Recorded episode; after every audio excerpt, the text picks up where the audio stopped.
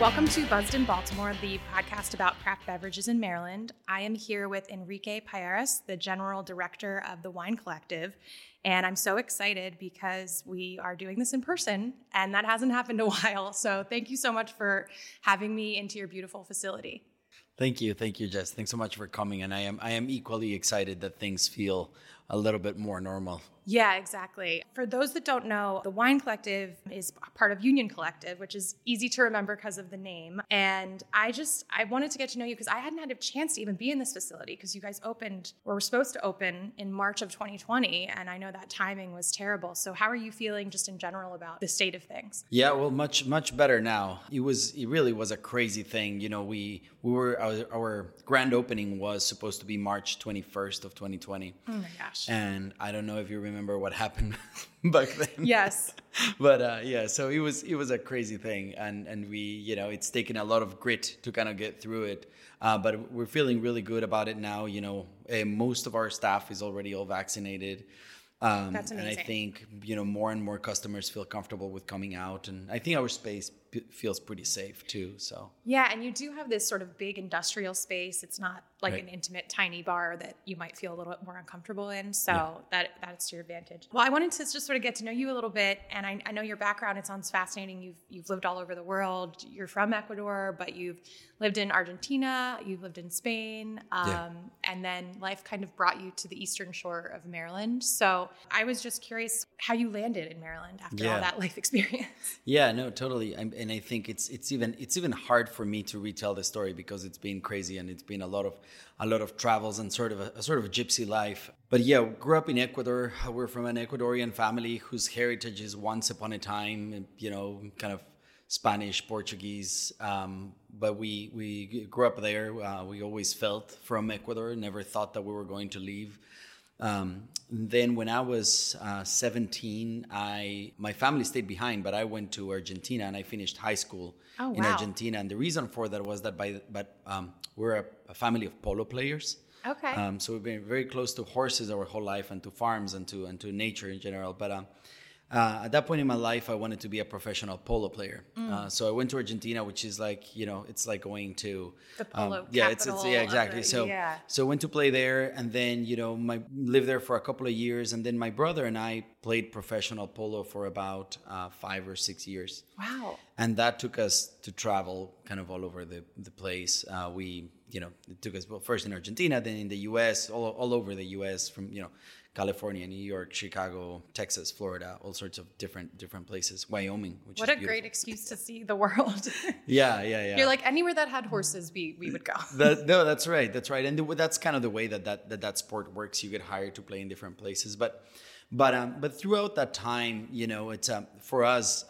We come from a family that grew up around the kitchen table. Um, and so we felt always very close to food and to wine, and we were already a lot of the travels were in wonderful wine regions. Uh, at some point, we landed in Northern California, and that's when my brother st- started studying viticulture. And we had this idea of at some point owning a winery in Sonoma, and uh, you know, eventually we kind of that that fell through the wayside. Um, you know. Um, Owning, owning a winery in California is, is very is the- the entry ticket is very A little competitive out high. there, right? Yeah, well, and you know, it's like the land is almost you know, there's it's it's it's very packed. Um, Right. And um, and so, anyways, we ended up coming. I, I came originally to the East Coast to New York City. I lived there for about four years, um, where I did um, some studies in literature and philosophy, and ended up actually coming to to the to the Mid Atlantic region because of that originally. Oh wow. Um, For school or Uh, yeah, I did a, at some point I did a PhD in philosophy. at some point I got my PhD. Just as an So- aside. which I still have to turn in the dissertation, by the way.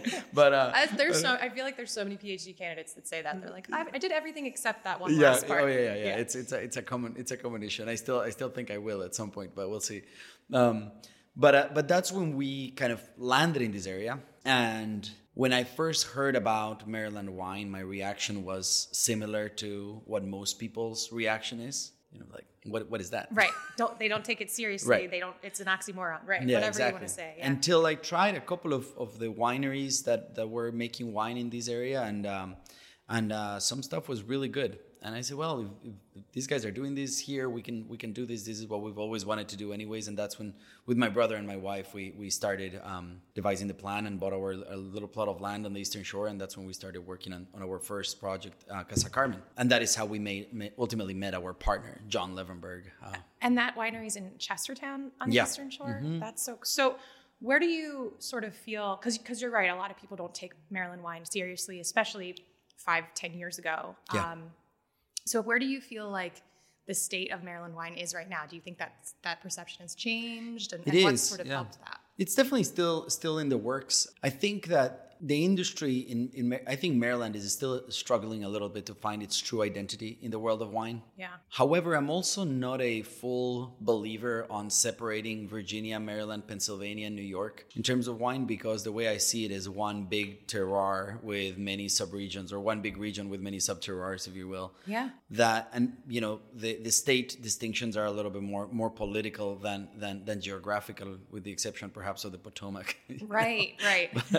but um but so i think that the industry is in a place where where it's um we have figured out some things and that's really important. We figured out that there's that there's some stuff like like cabernet franc and and viognier that grow really really well. Um some people are growing some uh, you know great uh, gruner veltliners and uh, and uh, sauvignon blanc and uh, there's some sites that do really nice petit verdot um, that we're also still, still learning how to use hybrids and this has been a very a very big thing i think Yeah. because uh, when you start trying to use hybrids for that which they are not adequate Mm-hmm. you end up with a mediocre wine but when you use them in particular ways um, they, they can be great they can be great. and I think that those kinds of uh, projects are on the rise. More and more people are paying paying attention to. I think the natural wine world, which is a which is a great thing. Yeah. Um, I, I think people too, their palates are more able to embrace the funk of natural wines a little Yeah. bit, and people are a little more adventurous, which I think helps winemakers think Yeah. outside the box a little bit too. Absolutely, and that's kind of our idea behind these. We're always trying to make wines that are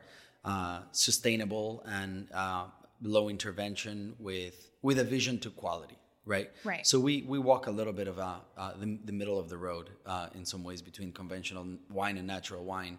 Yeah. Where where we are, uh, we want to prevent wines from falling into faults. We don't mind a little bit of of, of, of funk and just kind of like letting letting grapes really be who they are. Right. Um, and so we always try to intervene the least possible, but we will um, we will lightly intervene if there's if it's necessary. Um, I think to prevent you know volatile acidity from getting out of whack. Or right. something like You're that. not such purists that if you know it'll improve the wine, you will.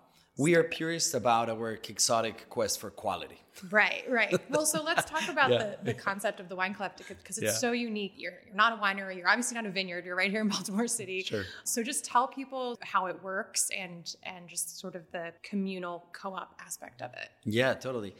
You know, this this project was born out of collaboration between our family and John Levenberg's family. Um, we became friends when he first started helping us make wine with our uh, winery in the Eastern Shore with Casa Carmen, and we basically just started drinking a lot of wine together and uh, started talking about things that this industry needed, uh, things that we needed to make the best wine possible in this part of the world, and uh, it very clearly be, became apparent that that collaboration was at the heart of, of, of all of it.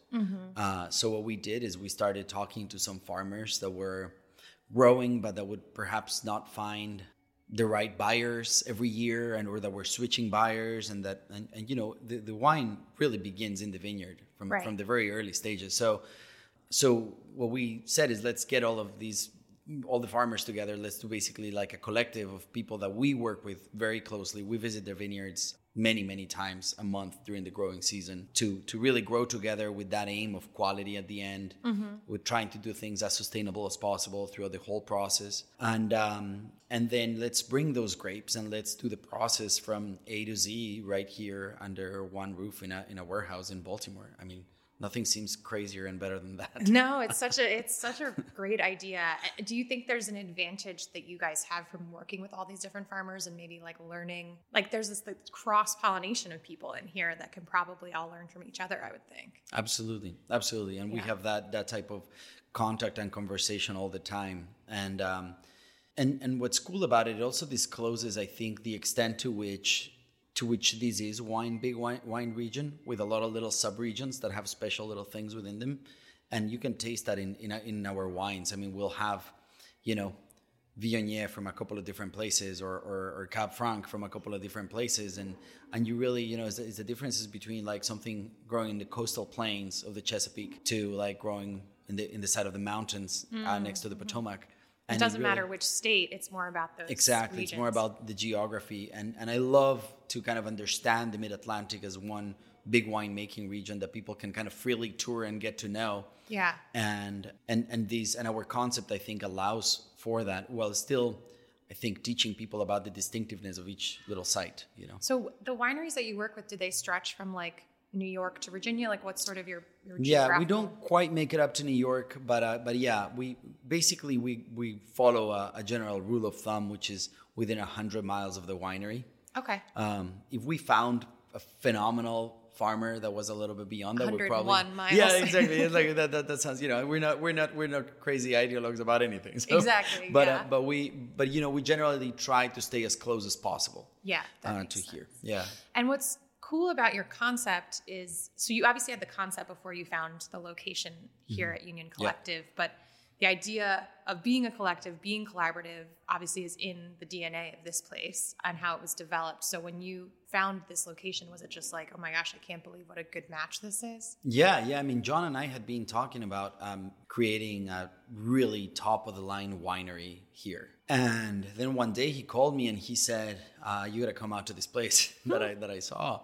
And and uh, he was here, and um, you know, we I came down to see it, and it was very apparent to us that this was that this was the right place because of the of that kind of idea of, of collaboration that is from the from the very beginning. And uh, and we have you know we have it, it's great. I mean you have a lot of food beverage producers of different manufacturers of different kind and those are people that tend to pay a lot of attention to their mouth and their nose right. So you know you can walk down the hallway with with a with with a with a glass of wine and say like hey what do you think about this? You know do you think this is okay? Do you think there's something wrong with it? And then you get that feedback from from a really kind of like thoughtful and well informed palate. Right. Uh, even though the, you know they might not be winemakers per se. You know, our friends at Vent or at Baltimore Spirits Company or at yeah. any of the other places, and uh, they they pay a lot of attention to to tastes and to and to smells, and that's that's all you need to do to yeah, enjoy wine. They're passionate yeah. about it, and maybe they could bring something to the wine world from the coffee world that would be interesting, or oh, totally. the whiskey world, or whatever.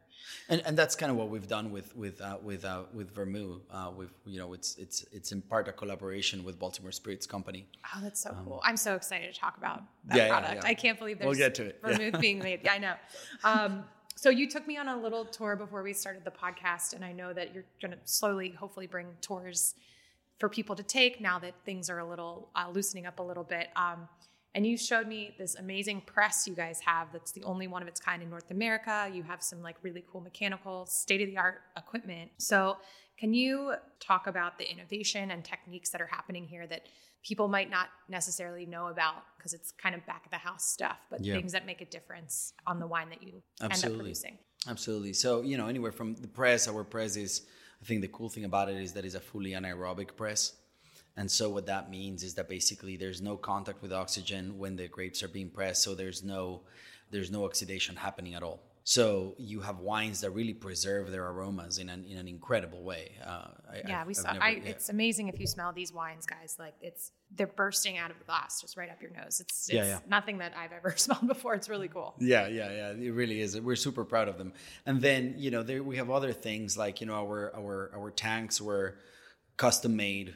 John worked with the tank manufacturers to do specific little things that would allow us to just make superior wines. For instance, you know, like a, spe- a special like seed draining system for the reds, so that if seeds are underripe, we can drain them without them fermenting with the wine. Right. So kind of techniques that are non non-chemical that have to do nothing with additions to the wine but that are more just just thoughtful in yeah. advance to make to make better wines and more right? more kind of the mechanics of wine yeah. um, and just these really cool innovations that end up making it taste better without you having to add any preservatives or exactly. additives that and this is a question i just thought of so sorry if this is sort of weird but is there something is there a parallel between making wines a certain way and how you feel the next day after drinking wines. Oh yeah, yeah, yeah, Yeah. I think so. I mean, look, I think everything that you put in your body, you you feel it. Right. Uh, you know, and, and and I think that when the more the more that you drink the right stuff, I think the better that you're going to feel. I don't know that there are any studies about this, but but I myself have done plenty of research. You're like, I've done some personal studies and yeah, no, and my wife also all the time says that that we should uh, we should uh, market uh, vermouth as as hangover free because she she can drink it all the time and, and is never never feels bad the next day and and you know she'll swear by it and like oh yeah honestly, we um, I'm so glad you brought up vermouth because I felt the same way. My husband and I did a trip to Spain, and we were with our two family members and just had such a great time. We started in Madrid. We ended up staying most of the time in Malaga, down south, and we would after dinner go to these bars and everyone was just drinking vermouth on ice and would wake up the next day and like not feel that bad for having uh, plenty of after dinner drinks you know Yeah. And i just i think vermouth is, is really cool and i'm so glad that it's being produced in, in baltimore now so can you just talk about the beauty of vermouth why you why you wanted to bring it to baltimore and just what you're hoping sort of the reception will be that now because you've released it a couple months ago now February, this yeah. yeah february Yeah, yeah, uh, absolutely. So vermouth is, uh, you know, for those that don't know what it is, vermouth is an aromatized and fortified wine. By aromatized, we basically mean that, and by fortified, basically what happens that you have your wine, and then you have you've distilled some of the wine to make it into like clear grape brandy, and then to that brandy you add a bunch of herbs, natural herbs and fruits and, and citrus peels and things like this. We use all natural ingredients. So nothing, no like no additives or colorants or anything like that. And then after you leave them there, basically steeping and and, and getting infused uh, for we do that for about three weeks to a month. Then we we we press that, and then you have what's called a tincture, right? And then you add that tincture to the base wine, and that is your vermouth. wow But you got to think that everything that is in those um, in those herbs, these are all herbs that on their own are sold as medicinal herbs. I mean, from from and these vermouth, for example, our, our the one that we have released now, vermouth rosé, you know, from cinchona bark, which was the original cure for malaria, right uh, to you know uh, gentiana lutea and uh, chamomile flowers. You know, chamomile is what my grandma used to give me when I was sick in the stomach when I was a little boy. i you still know? drink it when i'm sick exactly. Yeah. So so there's a lot of um, there's a lot of really like medicinal teas basically j- joining the wine and and turning it into something I think more than the sum of its parts. And what that is is that it's ultimately a way of life. I mean, aperitivo culture and vermouth culture in Spain. eh, what is remarkable about it is that it's it really is a way of life. This is not this is not a vice. This is part of the world of food. It is Oh. part of what you do and how you understand the world and how you understand others. And vermouth culture is a little bit like, um, and this is part of why my, my not so secret mission in life is to is to is to teach America to drink vermouth. Because because it really is, is is something that makes you feel like life is not as heavy as it seems. Right Exactly. you know it makes you realize that there are that there are just good things right there in front of you and that you don't have to worry too much about any of it. And that's and that really is what aperitivo culture is all about. Um, you know it's that you can that every day you can at, in the middle of the day you can go out for a lunch and enjoy a little glass of vermouth. Right. and it doesn't mean that you are now on a binge. Right right you know you can actually go back to work Yeah. afterwards and be fine and be just a little you know happier throughout your day and Right, because it's not vermouth isn't this super strong liquor Right. or it's something that you're meant to have eight glasses of. It's it's I mean, or you can, but I'm just saying it's it's a more Yeah. it feels more relaxed to drink. Yeah, and you can, and so it's it's a it's a low ABV cocktail in a bottle, Right. Right, uh, because it has the spirit, it has the herbs, it has the sweet, it has the wine, it has all of this stuff that you normally make a cocktail with. Yeah. Uh, but the cool thing about it too is that the way that it's drunk in Spain, and that's what we do here at the collective, is uh, you know you get your glass with ice. The vermouth is poured on, on, on the glass, you know, with a wedge of orange and a, and a little olive, uh, and then you have a uh, a siphon of uh, of bubbly water, right? And then if you want, you can add a little bit to it, or you can add a lot to it to spritz it up. But it all depends on how you're feeling. Right. Let's say it's the middle of the day and you just want something really fresh and very low in alcohol. Well, you do something like half half. You know, or you want something a little more concentrated and you don't add anything. You don't add you're any water, right. Yeah, just exactly. depends your mood. So you can self-regulate that That's way. that's a which really that's really nice, especially yeah, being here and I mean, I'm sure you get are, are going to get all different kinds of customers who want to drink all different kinds of ways, and, and Yeah. they can kind of customize it for themselves. Do you feel like marketing vermouth has been easy? Do you think people are excited and ready for it here, or how do you feel like that's worked? So far? yeah, far? I do. I feel that people are totally ready. Uh, Look, we come. The funny thing about vermouth is that it's it comes on the tail end of the you know the so-called gin revolution first, which is starts paying a lot of attention to botanicals, and then this amaro craze of the past few years. right. Uh, so and, and vermouth is the is the first cousin of both gin and amaro. You Yeah. know, only now you introduce the wine to it. Yeah. And so you're even at a lower alcohol level. And what's nice about vermouth is that wine brings that acidity to, to, to into play that um that, uh, that yeah gin and gins and amaros don't really have. And they, and then so you create a triangle of taste in your mouth of balance, which is bitter, Bitter, sweet, and and, acid. acid, yep. And that is that is uh, just a feast in your mouth. Perfect. it's perfect. Right. Yeah, yeah. Especially with those herbal notes. Yeah. There was gin and tonics were huge in Spain too. Oh yeah, yeah. Oh People my love gosh. gin and tonics. Yeah. And they were they in were a huge, wine glass, like literally glass. huge. Yeah, Yeah, yeah, yeah. and they would have like candy garnishes. Yeah, yeah, yeah. Oh Yeah, my gosh, all sorts of stuff. It was Yeah. great. Yeah, I'm just so glad we have a place that feels like the drinking culture of Spain here. And there's there's a couple of great tapas restaurants in Baltimore too, Yeah, of course. yeah. But Totally. um, this is really adding something to the fold, which is really nice. Yeah. I love what you've said before about, and you started out by saying you grew up at the kitchen table, and you Yeah. just think in general, like wine is the thing that brings people to the dinner table. So, what do you think it is about wine in general that just feels so universal, so relaxing? It's never gone out of style. It probably never will. Um, what What is it about wine? Yeah, I think I think that uh, what happens at the dinner table is that is the, and, and this is what happens with wine, which is that it's it's the summit of of the human experience. Because it is the moment at which we have ceased to be nomads. Uh, we have learned agriculture. We have started to farm, and we have farmed not just for subsistence, but for something beyond, for enjoyment, and that all all culminates on to, uh, at the dinner table when we turn our gaze from the hard work of our hands to each other's eyes. Hmm. And that is the moment in which we, we recognize the other and we say cheers. And you know, we recognize that we are now that we are now in a different realm. That we're that we are is the most, I think, divine part of human beings. You know, where we where we really realize that we're not just animals working for subsistence, but that we do something else. We do this thing that is play and feasting. Enjoyment. Enjoyment, Yeah, right? it's so interesting what you said about the land because that's so true. It's no longer the, doing something for the need, but maybe for the want. And Yeah. I, I think that's really cool. Yeah, I've never thought about it like that. Yeah, yeah, and, and there's something special about grapes. You know, grapes really are are, are the level of complexity that you get that you get in in, in, in in the different wines. It's I think it's truly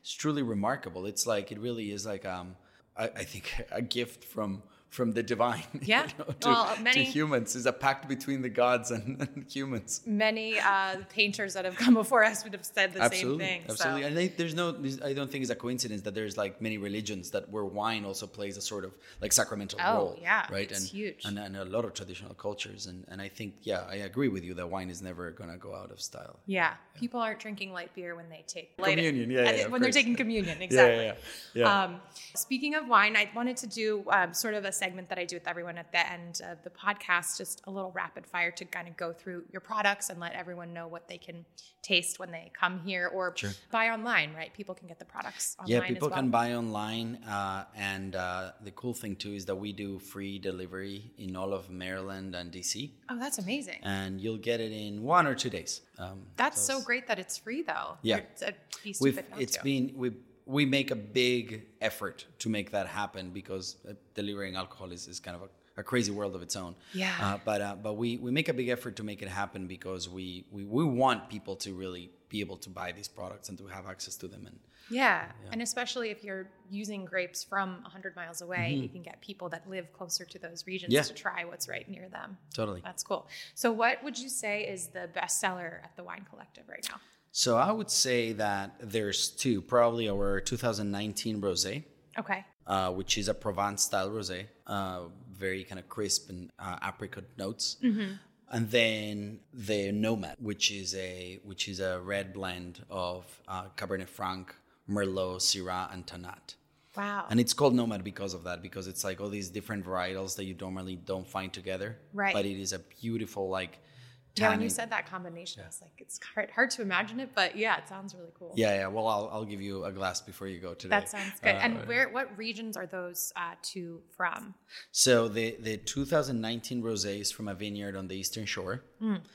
Uh, in Church Hill, Maryland, and the Nomad is from a winery in Virginia, on the border of Virginia and Maryland, right on the on the um, border of the Potomac. They're a beautiful, beautiful spot. site. Mm-hmm. Yeah, yeah. That's so yeah. great. Okay, and then yeah. what is um, something that I call it biggest surprise? It could have been something that surprised you, or maybe surprised your customers. Well, something that uh, surprised us is our Pinot Gris. Mm. Uh, Pinot Gris, it's, it comes from a, a, vineyard in southern Pennsylvania and called Stag and Thistle, a wonderful site. And the every year is done the same thing which is you know Pinot Gris. You think about Pinot Gris and you think about something very crisp, almost slightly too thin. Mm-hmm. You know, a very a wine that almost just kind of disappears. Yeah, exactly. No finish. Yeah, exactly. Well, this one is not like that. Mm-hmm. Uh, it actually and it did something very bizarre in fermentation that it started. It seemed like it was going in the wrong way, hmm. and we are like, oh, what's what's what's happening with this wine? There's something bizarre happening, and then the wine itself started coming out of that of that uh, weird funk that it had but it emerged with like notes of caramel. Wow. And with some weight in the palate and maybe some even some some honey in it. So it, it's actually a Pinot Gris full of full of expression and different layers. And uh, we thought it was a kind of a one bizarre year, the first year that that happened, and then it happened again this year. Wow. And so so yeah, it's you know it's it's it, that was a surprise definitely. And how do you explain stuff like that when you just it's just the you know you probably have to talk to John about the the yeah. microbiology of how of how that happens and I'm sure he has an explanation but I because he he studied at UC Davis you said? Yeah, yeah, yeah. Yeah. So John is you know UC Davis winemaker Napa winemaker uh, he came to the East Coast and do some consulting and that's kind of how we originally met so he's the he's the one that can talk about sort of the science. Yeah, he's everything. the actual genius behind it. I'm, wow. I'm just I'm just chatting. Yeah.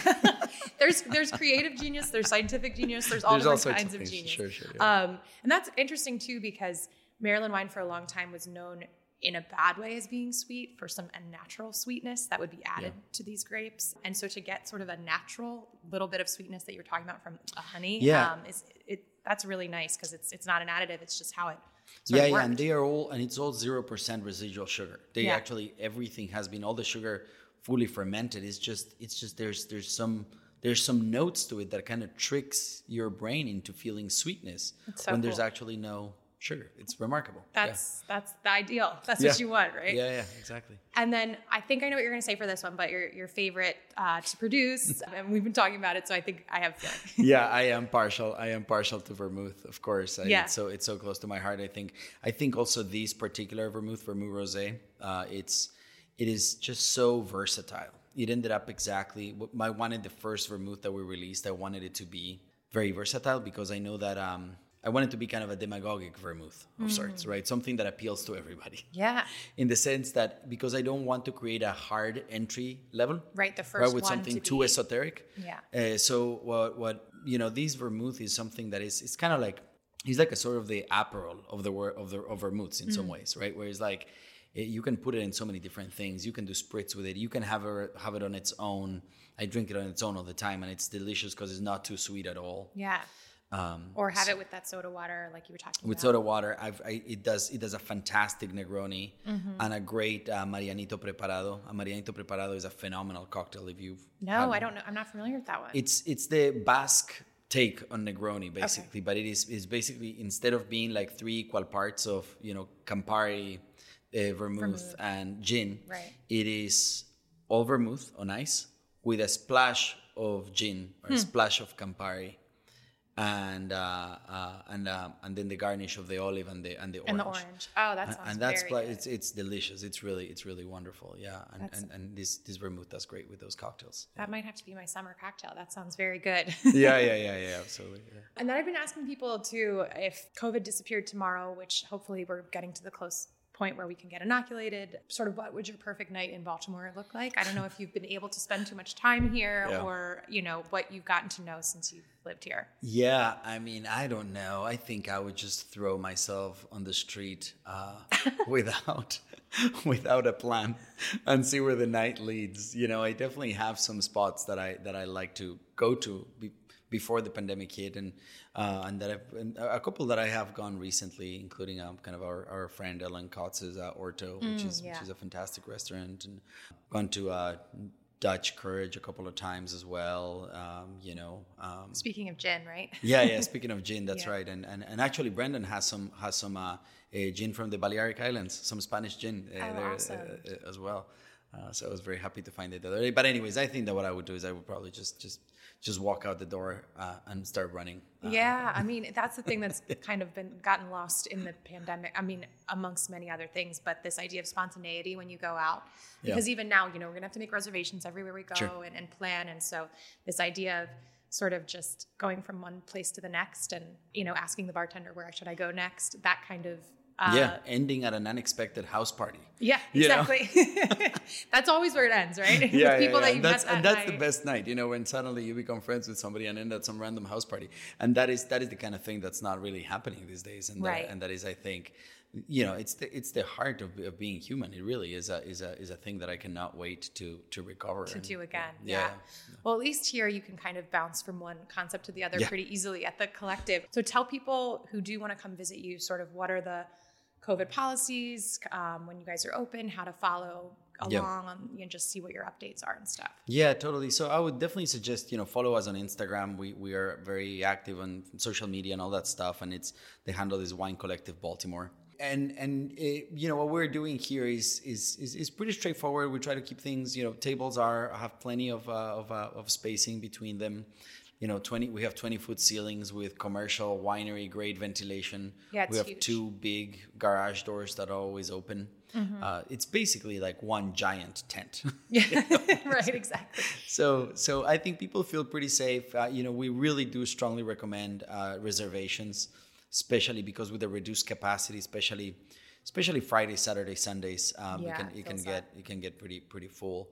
So you know, make your reservations ahead of time. Now we have our tent outside too, and that's that's um, you know people love that one as well. So And people can sit outside under the tent or just Yeah. kind of stand out there. Oh, that's people great. there's there's some seating and there's some standing room there too and there's a few barrels where people can just um, that's a big part of what I want to bring to is like standing while drinking and eating. Yeah, Uh, that's huge in I know, Europe and I not know, here, It's yeah. huge, I know, uh, Yeah. but it's uh, it's it's nice. It keeps you on your toes, Yeah. literally. Figuratively So, and literally. Yeah, yeah. And if people come in, can they they can buy bottles here as well Yep. as online? Um, you guys do cocktails. You do. Are you doing uh, pinchos food? Yeah, still? we do. We have a full uh, pincho menu. I mean, that's we haven't really gotten to talk about that, but you know, the food is is as close to our heart as the wine and, and the vermouth. Uh, we we put a lot of effort and thought into what we do, and the concept is basically we have very kind of specialty, amazing, just like mostly Iberian tin fish. Yeah. Although we work with with a couple of other canneries, uh, including one in Alaska and, and a couple of others, but um. Uh, and we do we do we do pinchos with seafood, with cured meats, cured cheeses. Um, we do a lot of pickled vegetables and a lot of fresh local produce. Awesome. Um, we're kind of obsessed with preservation of all sorts, whether it's like pickling or salting or canning or right or fermentation Ferment- or whatever fermenting, whatever it exactly. is. Yeah, yeah, Yeah, that's so yeah. cool. Yeah. A little bit of the Iberian Peninsula, right, right, right. here in Hampden. That- That's well, Enrique, thank you so much for joining the podcast and showing me around. And like like you said, if you want to follow along, just go on their Instagram and on their website. And I just hope that as these everyone feels safer, um, you know, these walls get filled up and everyone can ha- just have some vermouth and and feel a little bit more relaxed than they have certainly in the past year. So I know, absolutely. I, I really hope so. And thank you so much for having me. This is it's great chatting with you and love showing you around. And um, and yeah, hopefully we just get to drink uh, a lot, a lot of wine and vermouth. Uh, cheers to that. yes. Cheers.